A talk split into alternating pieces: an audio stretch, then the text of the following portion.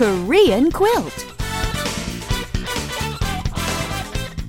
Woohoo, everybody! Once again, it's time for Korean quilt. Your guide to the Korean language and culture. Okay, everybody, here's the situation. Richard, mm-hmm. you're at a theater or at a restaurant and you want to sit down. Mm-hmm. It's really busy and you don't know what to do until you see an empty seat.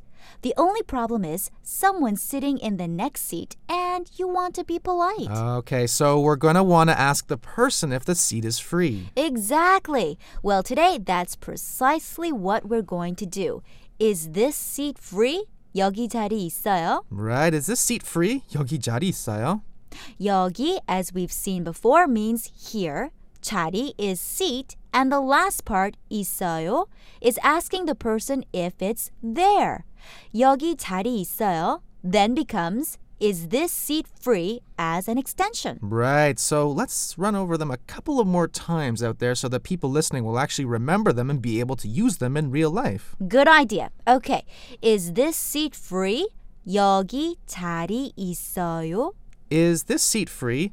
여기 자리 있어요? Okay, now a little bit faster.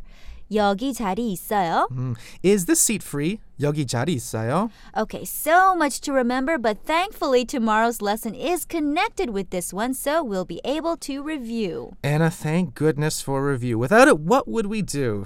Unfortunately, time to say goodbye once again, but we will be back tomorrow. Okay, take care, everybody. See you later. Bye bye.